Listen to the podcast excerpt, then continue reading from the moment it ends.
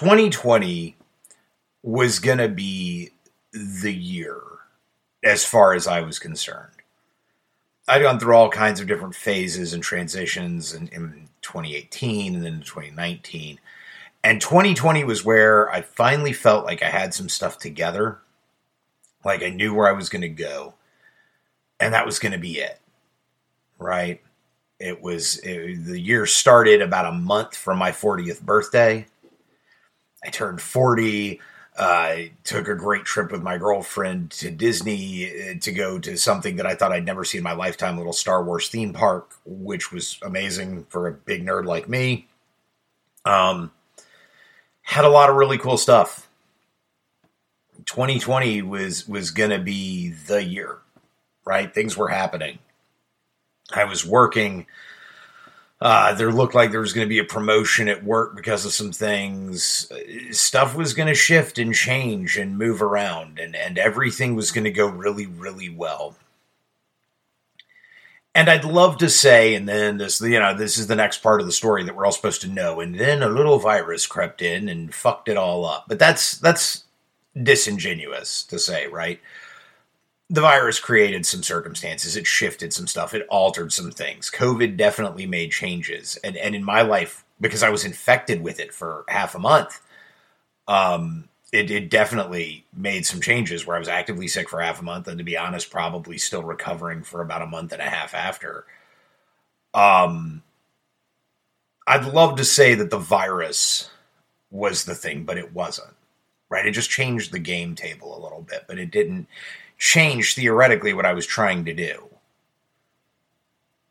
Lots of other stuff did, and, and I look back at 2020, and everyone's looking to 2021, and what's your word for 2021, and what's your resolution for 2021, and everything else. And I've gotten into this habit. Maybe this year I, am trying to start a new one because I, I've never traditionally been good at this stuff.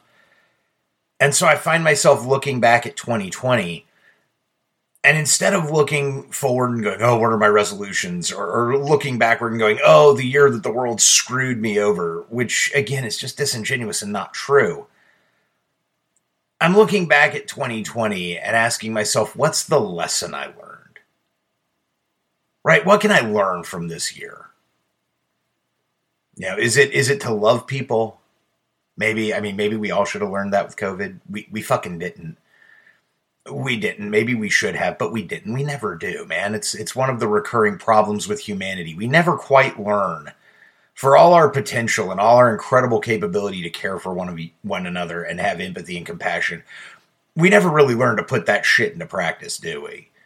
We try and and we add little by little to it but i don't know. Maybe that's yeah they always talk about the missing piece of humanity. Maybe that's it. Maybe that idea of actual compassion and and giving a shit about more than you know stuff or bank balances or or someone's image in the public eye. Maybe if we could get over all of those obstacles, which is like climbing 10 Mount Everest to be honest with you, then the world would be a better place.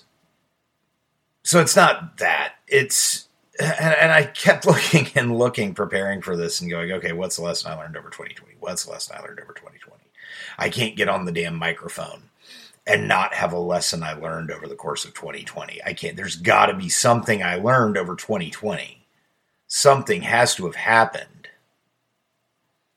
And I did learn something. I mean, I learned more than one thing, but if I had to encapsulate the one big thing I learned from 2020, it's this, right?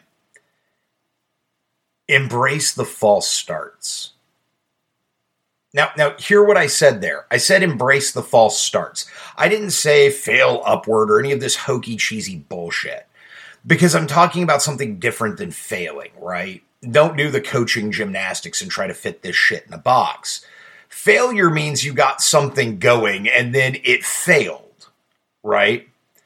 False starts are when you thought you had shit ready to move forward and they didn't launch. Now, this is where some semantic argument from a coach comes and goes, Well, Matt, that's failure. Great. Eat me, new podcast, move along.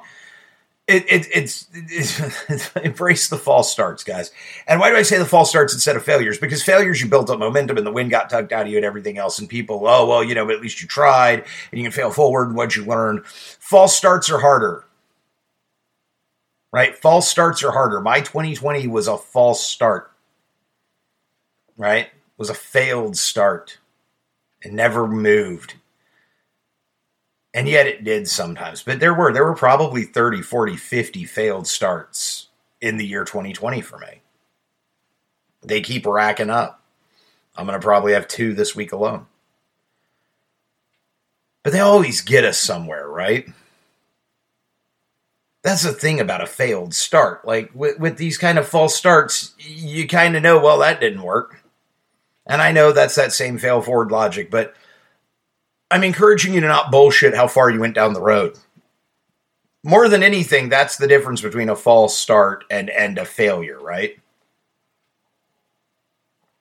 See, if you're having the semantic argument and you're trying to talk to me about how a false start is a failure and yada yada, it's the same shit, then you're not letting people go far enough down the road. You're not. Right? You're, you're claiming credit for getting there. My bad. Let me, let me correct that. Strike that. Reverse it. We'll Willy Wonka this. Um, saying you failed when you never started, right, is giving you credit for going further down the road than you needed. And frankly, we don't need any more ego inflation in any of our lives. Sometimes we need to know we just couldn't get the shit started and we need to figure out why we didn't get it started. Right? Were you going to do an exercise routine and it didn't happen? Why? Well, I failed. Horseshit, you didn't start. Why? Right? Failure can sometimes be from outside of yourself. False starts are usually you. And we got to learn things. See, 2020 was supposed to be this amazing bang up year for me, but I false started for the same reason a lot of people had a bunch of false starts in 2020. I found an excuse. I did. I love excuses, man. I really do. I love excuses. I adore the damn things. And I adored the one I got this year. COVID 19 became the greatest excuse ever. It did. COVID became an excuse. Then, after COVID, it became the presidency, and an impending election became my excuse for false starts. And then I wasn't getting stuff started because I needed this or I needed that. Or I would start a project and say, you know, I'm going to dive deep on this like crazy alt right section of YouTube and try to figure out where these nut jobs come from.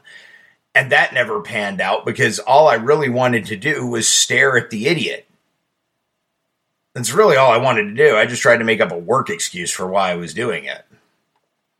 I had some schadenfreude watching them like bend over backwards to try to keep their shit straight. But that's the point, right? It's easy to look back and go, well, 2020 would have been great, Matt, but COVID and everything else and lockdowns, there's nothing I could have done. But I would challenge you to dig a little deeper and figure out what you could have. Stop looking at these external failures and go, well, what I learned from failing. And start thinking about how you false started, how you thought you were ready to go, but you really weren't. You thought you were going to run, but you weren't. It was going to happen, but it didn't. For writers, false starts are super common, right? We, I mean, everyone I talk to, we go through 10, 12, 14, 16, 30 drafts of something. And a lot of those drafts make it to like five pages, six pages, 10 pages before we're like, yeah, nope, that wasn't it. And we just throw shit away. And if you're going to write a novel, you really need to learn to embrace the false start because you're going to false start a lot. It's absolutely true. When you write a novel, you have to embrace the false start because the truth is, for any novel that I know of, there are probably 10, 20, 30, 40, 50 false starts in there. Beginnings that you thought were the beginning, places you thought they were going to go, only to discover they weren't quite that, and this wasn't quite right, and that wasn't there, and the idea's changed, and you're not quite in the mental place to write the book. All this stuff's going to come up. And the reason I call it false starts instead of failing upward is sometimes that false start just happens because you're just not ready to go. That isn't about failing forward, guys. That's about you're just not ready. And there isn't a whole lot you can do about just not being ready other than give it time. Failing forward implies that you have some kind of momentum. The bear about false starts is that they rob you of momentum and just leave you standing there, often wondering what happened. So I'm telling you to embrace the false start. Figure out what went wrong, why it went wrong, why you didn't start. Deep dive, soul search. Are you not writing the book because you're just not ready to?